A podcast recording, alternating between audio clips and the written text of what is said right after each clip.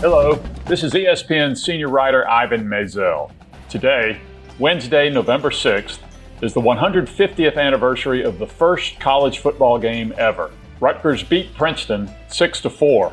And trust me, pretty much nothing that happened that day looks like today's game, except that the Rutgers players wore scarlet. As part of ESPN's coverage of the 150th anniversary of college football, we are proud to bring you the Down and Distance podcast with eight stories illustrating how college football has impacted and reflected American culture over the course of 150 years.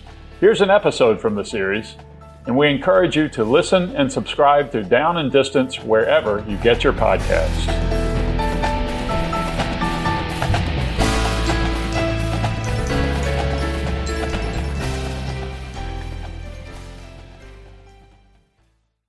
Two college football teams boarded the SS Lurline at Pier 35 in San Francisco on the last Thursday in November 1941.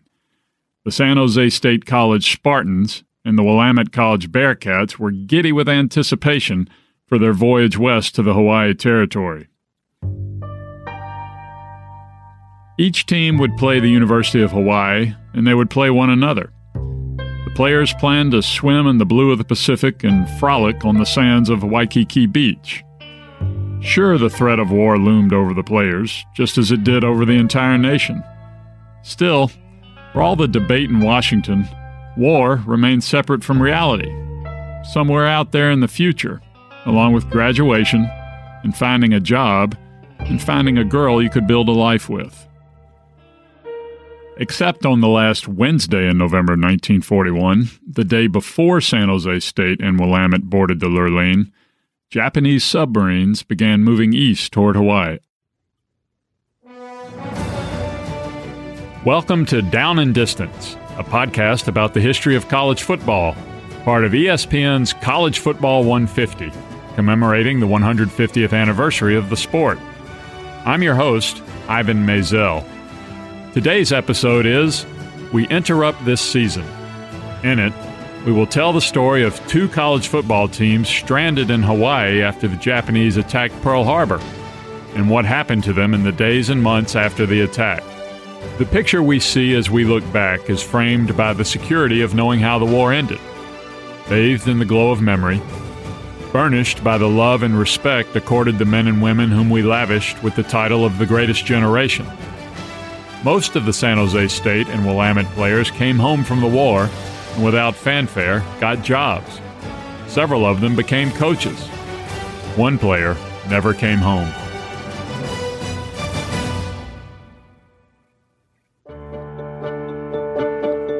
Every college football season, it takes a lot of effort to get each team properly equipped and ready to hit the field as an efficient playing machine. Same for your business. For more than 90 years, Cintas has worked to help businesses big and small look more professional and run more smoothly and efficiently. Great players should focus their energy on the important things the scouting report, the fine details that will help separate them from the competition. Cintas will handle all the fine details, allowing the team, your business, to focus on what's most important. Cintas has the products and services to help your employees stay safe from first aid to training and compliance courses. Cintas is a proud Fortune 500 company with more than 43,000 employees operating over 500 locations across the United States and Canada.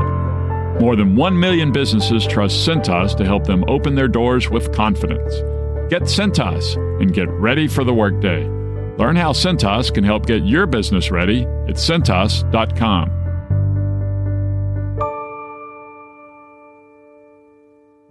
The invitation to play Hawaii had been quite a coup for both San Jose State and Willamette.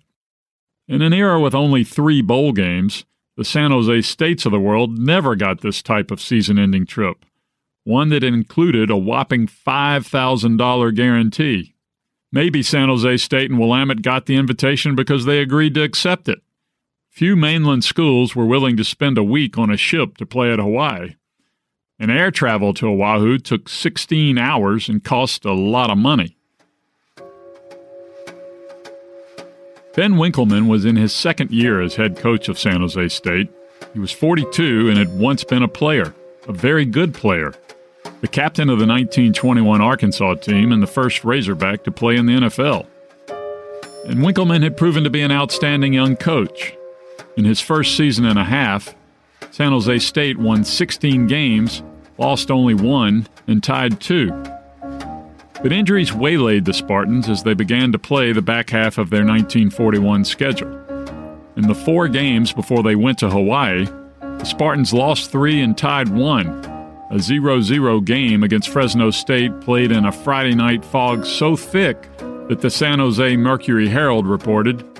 A reliable source has it that San Jose blocked two kicks in the first quarter.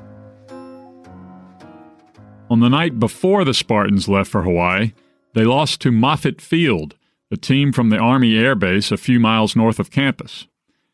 In those days, Army bases fielded teams that regularly played college teams. They had done so for at least one generation. Dwight Eisenhower coached base teams well into the 1920s before he stopped. Ike felt as if his prowess on the sideline might overshadow his ability as an officer. Moffett Field had older, bigger, stronger players than San Jose State, as you might expect. But after the game, Coach Winkelman grumbled, We were playing with one foot halfway up the gangplank. Sure, Moffett's got a good football team, but they aren't that good. Winkelman knew the Moffett Field team very well. He was their coach, too. On this night, he chose to spend the game on the San Jose State sideline, and he saw his young Spartans manhandled. One player from the military team stepped on the unprotected face of Spartan backup guard Ken Bailey. Face masks in those days were a rarity. Bailey was a scrappy guy on a team filled with scrappers. The great players, like quarterback Frankie Albert, the All American just up the road at Stanford, didn't come to the San Jose States. Bailey was a local kid from Los Gatos who played on the line in the fall and wrestled in the spring. Bailey in no way looked like a BMOC. He wore wire rimmed glasses and dreamed of being a minister. He once wrote a poem about God entitled The Master Builder and read it in church. After the service, his parents hung those words on the kitchen wall of their home. Bailey played enough to make the travel roster to Hawaii. Coach Winkelman agonized over filling out the 25 man roster. He had a premonition about taking his players to Hawaii. Winkelman wondered aloud to his wife whether he should cancel the season ending trip that his team had looked to all year with great anticipation. If I only didn't have to go with the squad, Winkelman said. These are dangerous times, and anything can happen. Winkelman refused to let his wife accompany the team, the first road trip she had missed, and he refused to allow the local sports writers to make the trip too. In those days, Schools often paid the travel expenses of the writers covering the team. That same churn in the pit of the stomach existed on the Willamette team, too, as the Bearcats prepared to take the train south from their Oregon campus to San Francisco. Bearcats coach Spec Keene had recruited players by dangling the Hawaii trip in front of them, and the effort had paid off. The Bearcats had lost only one game all season. But in the days leading up to the trip, a Willamette player named Wayne Oben would recall decades later We expected the trip to be canceled because of war tensions, right up until we sailed. But once we got underway and landed there, we never thought an attack would occur. The place was so beautiful, and who would attack such a heavily fortified place? The teams boarded the Lurline with great excitement, which lasted until about the time they hit open water. As elegant as the SS Lurline was, the week long cruise to Hawaii was less the lap of luxury than the fetal position of distress. A Willamette player named Ken Jacobson would remember keeping down only one meal during the entire week long voyage. The teams arrived on Oahu on Thursday, December 4th, wobbly nearly to a man with seasickness, and Willamette had to play Hawaii only two days later. Willamette lost 20 to 6 before a record crowd of 24,000 at Honolulu Stadium. Among the fans were the 25 San Jose State players and coach Winkelman. They charted the game and scouted their next two opponents, Hawaii on the following Saturday, December 13th, and Willamette on December 16th. Also in the stands were many military personnel, presumably including some of the men and women who would not live another 24 hours. Needless to say, the other two games never took place. Sunday, December 7th, dawned beautifully at the Moana Hotel, 12 miles up Waikiki Beach from Pearl Harbor. The teams planned to eat breakfast that morning at the Moana and then take a 9:30 a.m. bus tour of Oahu, the local hospital, and Pearl Harbor. The hotel staff made 75 box lunches for the bus trip. Only the buses never arrived.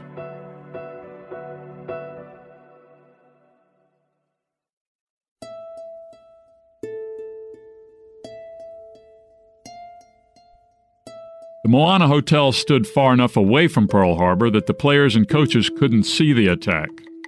What they witnessed from the hotel got explained away. When spent anti aircraft shells landed in the water within yards of the Moana, the Filipino waiters in the dining room told the teams those were whales. A woman ran into the hotel lobby screaming hysterically that she had tried to take her husband to work at Hickam Field, an Army air base, and she had seen American planes being strafed. Three San Jose State players had made dates with three Hawaii co-eds for a Sunday picnic. When the girls picked them up in a Buick at the hotel, their nerves were already shot. They just wanted to go home. Traffic had turned chaotic, but the girls knew the back roads, and the six of them went to one girl's house in a Tony neighborhood in the hills above Pearl Harbor. They watched the planes dive at the ships, and they watched the conflagration that hours before had been the USS Arizona. The battleship Arizona and four other warships destroyed. The air base on the island and large numbers of aircraft bombed and burnt out in one devastating, treacherous blow. Through the flames and the smoke, they watched the USS Oklahoma slowly capsize into the mud.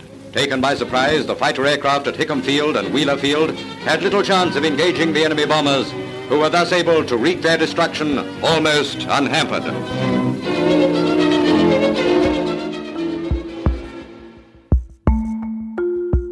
One of the players, Gray McConnell, told the San Jose State Mercury in 1991, the 50th anniversary of Pearl Harbor, it was horrible. It was fascinating, too. We stayed there the whole day, partly to see what more would happen, and partly because the mother of one of the girls begged us to stay. She was really scared. Back at the hotel, several of their Spartan teammates started walking down the beach toward the attack. They came upon some American soldiers who ordered them to turn around. You can't tell us what to do, one of the players said. We're civilians. Fix bayonets, the soldier ordered his colleagues. The Spartans turned around. You know who works hard? Rookies. Sure, they make mistakes, but no one's got more to prove. Knowing each day is another opportunity to outwork them all and earn the respect they deserve.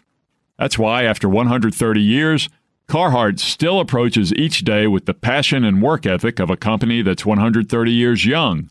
Same hunger, same determination, same giant chip on the shoulder. And in the same way a rookie needs to work hard to earn the respect of their peers, everything Carhartt makes has to keep earning the respect of the hardworking people who wear it. That's why Carhartt still works like a rookie, and why Carhartt will keep outworking them all for the next 130 years, too.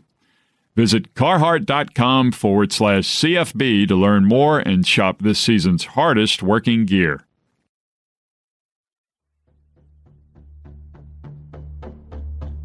The territorial governor declared martial law. The entire island went under a blackout.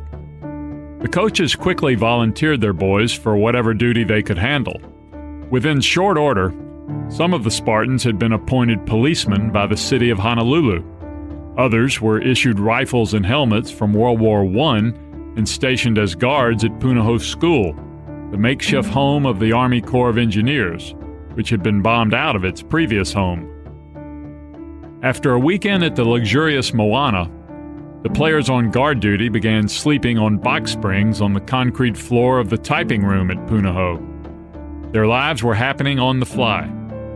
They had a lot of responsibility and very little training. As older men, they laughed about the incidents. In the moment, they weren't that funny. Take the time that the players stacked their ancient rifles outside their quarters. One of the rifles fired, sending a bullet through the ceiling and into the sleeping area. Luckily, it was unoccupied.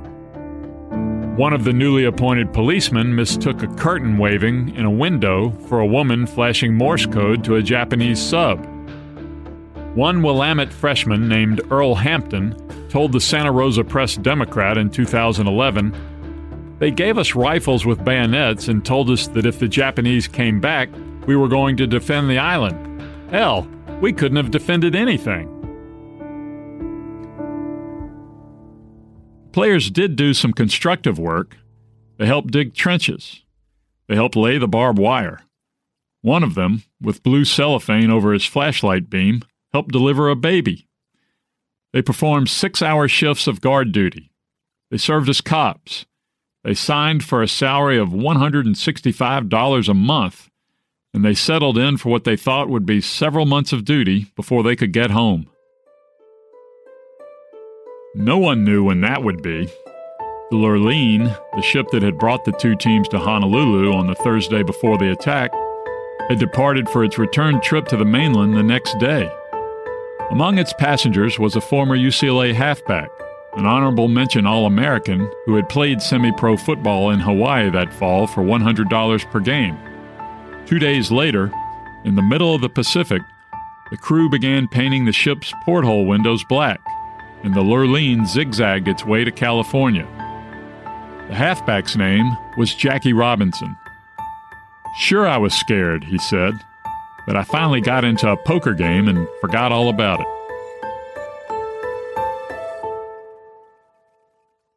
On December 16th, nine days after the attack, two American ships, the SS President Coolidge, a passenger liner, and the USAT Hugh L. Scott, a troop ship, arrived in Honolulu from Manila, now on the brink of being overrun by the Japanese.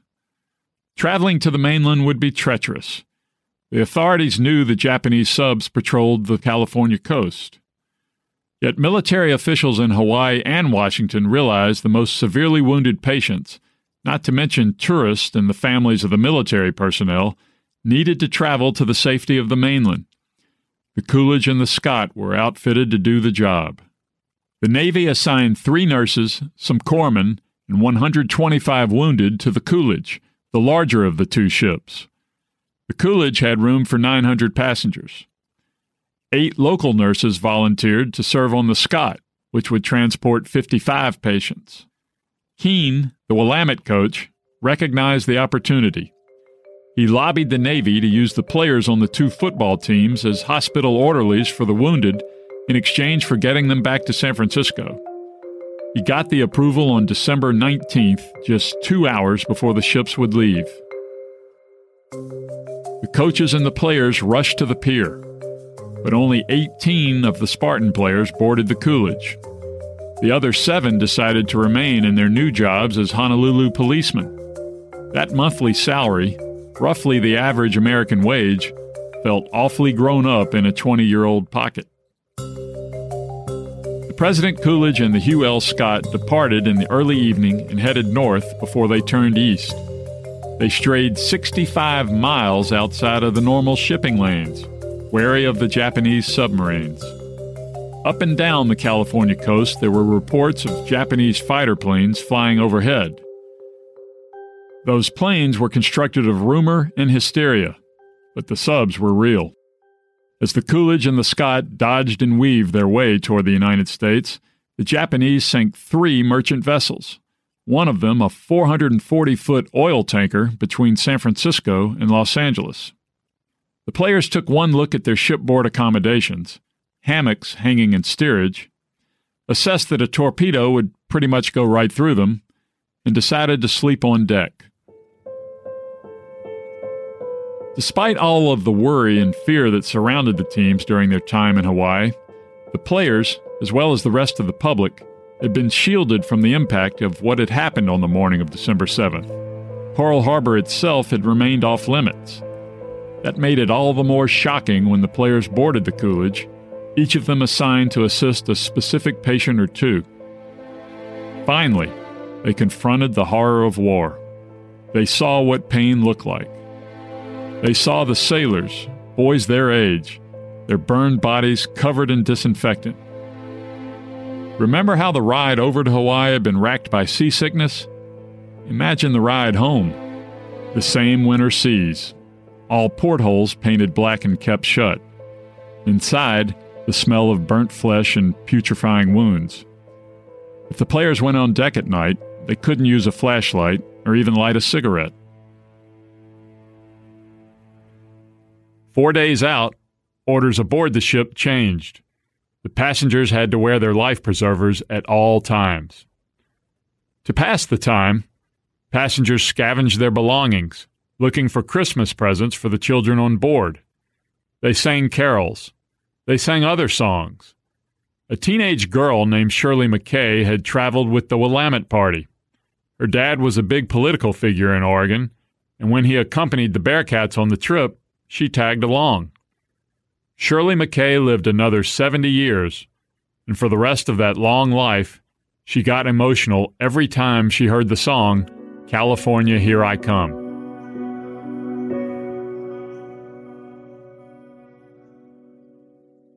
Building a winning team is all about finding the right people for the job. That's why college coaches all over the country spend so much time recruiting players they need on the field. And when it comes to hiring for your business, there's no better tool than LinkedIn. LinkedIn provides a vast array of recommended job candidates all in one organized place. Over 600 million members visit LinkedIn to make connections, learn, and grow as professionals and discover new job opportunities. That's how they make sure your job post gets in front of people with the right hard skills and soft skills to meet your role requirements. Things like collaboration, work ethic, adaptability. LinkedIn does the legwork to match you to the most qualified candidates so you can focus on hiring the person who will transform your business. To get $50 off your first job post, go to linkedin.com slash CFB. That's linkedin.com slash CFB to get $50 off your first job post. Terms and conditions apply.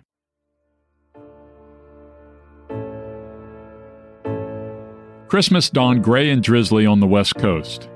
At the same hour that President and Mrs. Roosevelt escorted their White House guest, British Prime Minister Winston Churchill, into services at Foundry Methodist Church, three time zones to the east, the Coolidge and the Scott glided beneath the four year old Golden Gate Bridge to safe harbor.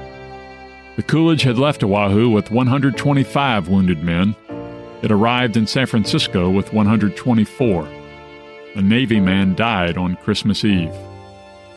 Ambulances lined up to take the wounded. The civilians came to cheer and to maybe glean a sliver of information about someone they knew at Pearl Harbor. The Willamette team made their way to the rail station and a train north. Most of the San Jose State team returned to campus, although backup Jack Galvin, who lived in Redwood City, got dropped off there on the Bayshore Freeway and walked several miles home, carrying his luggage. In subsequent days, the Bay Area papers covered the arrival of the ships in great detail and included several stories about the return of the football teams. The New York Times piece, which ran above the fold on page one, didn't mention the football teams at all. Think about the media world in which we live today and how the plight of those two football teams, stranded inside the grasp of an American enemy, would be covered now. After nearly a week of nausea and fear at sea, the relief and smiles on the players' faces would have lit a forest of Christmas trees. And somehow, after such a long, harrowing experience, two of the players still adhered to the protocol that a ship's arrival necessitated wearing a coat and tie. One of them was Ken Bailey, the bespectacled would be minister from nearby Los Gatos. For Bailey, like everyone else on board, it would be a Christmas he remembered for the rest of his life. December 19th, 1942. Dear family, well, folks, it's Christmas time again. and for the first time in my life, I'll spend it away from home. A year ago today, I was just on the way home, but I can't say that now.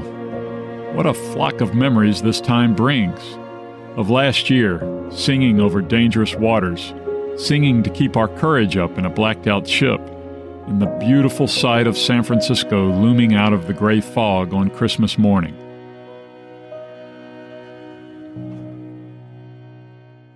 Bailey had graduated from San Jose State in the spring of 1942 and enlisted in the Army, foregoing his last year of football eligibility.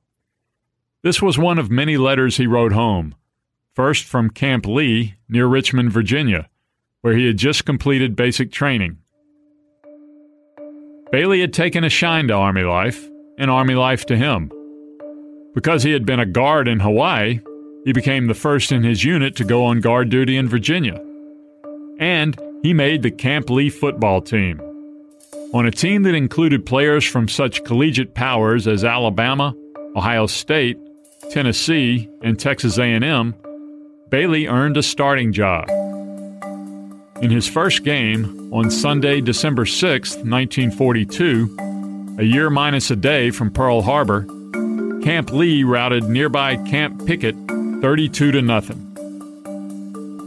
December 10th, 1942. Dear family, this being on the anniversary of Pearl Harbor, or nearly, I wanted to put into this one game all the football that I would have played if I had finished my last year at state.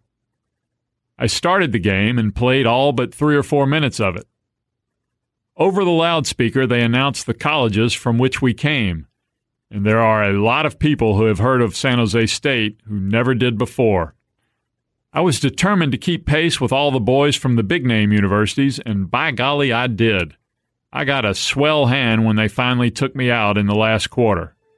Love, Ken.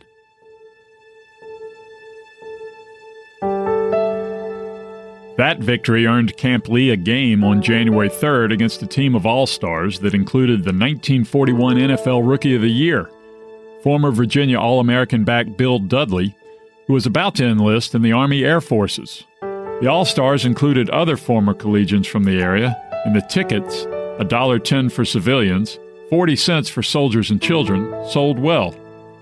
For a guy who had trouble starting at a small college to play against the NFL Rookie of the Year, well, you can imagine. January 1st, 1943. Dear family, we have a team that averages 213 pounds per man, and I'm one of the shrimps. Funny thing, whenever I feel small in a game, I do better. I'm really hoping to justify the players' faith in me and the good wishes of a large number of friends who are going to see the game. I don't know what there is about this game of football that does so much to me, but I feel more poised, able to face my duties with more self confidence because of playing. Love, Ken.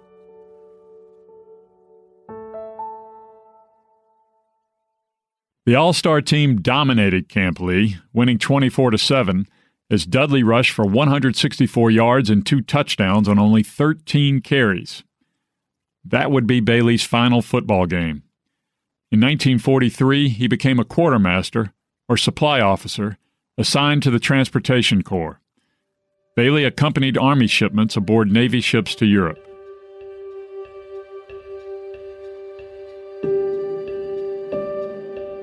In November, Bailey and his cargo boarded the USS John L. Motley, which traveled to Bari, Italy, a critical and newly won Allied port. Bari would serve as a supply point for the Allies as they tried to fortify their tenuous hold on the continent of Europe. Allied officers believed the Germans didn't have the fuel necessary for the Luftwaffe to attack Bari. So much work had to be done unloading the ships in port that work extended into the night. The lights on the ships could be seen for miles. Bailey last rode home on December 1st, just to tell his family he had arrived in Italy. He had signed nearly every other letter home, Love Ken. This letter he signed Love Kenneth. On the following evening, December 2nd, 1943, the Luftwaffe proved the Allied calculations about their fuel supply tragically wrong.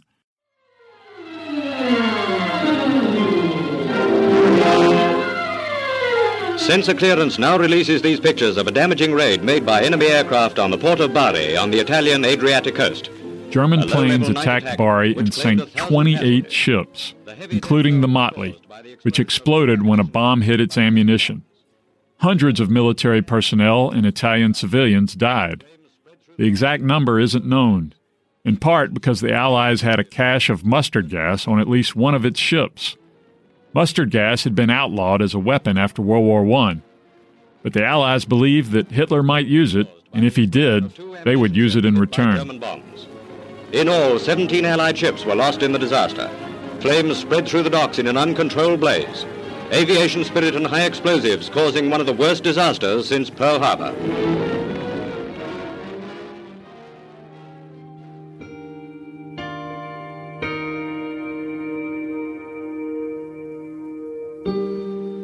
Four weeks later, in Palo Alto, the Bailey family received a telegram from the Army that Kenneth, who had been reported missing, had been killed in action.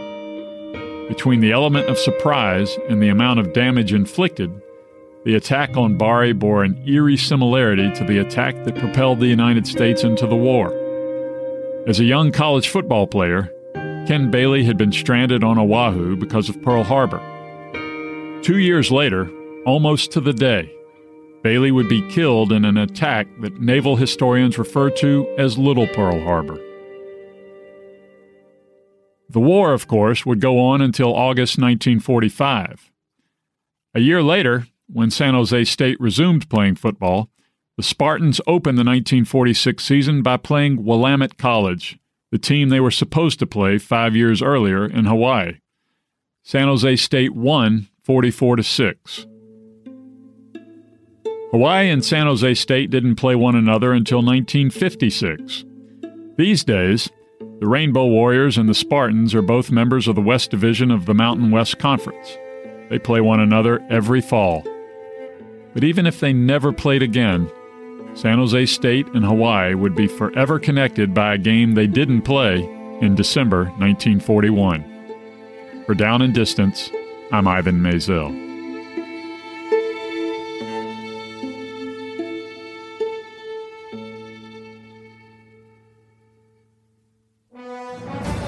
Down and Distance is part of ESPN's College Football 150, commemorating the 150th anniversary of the sport.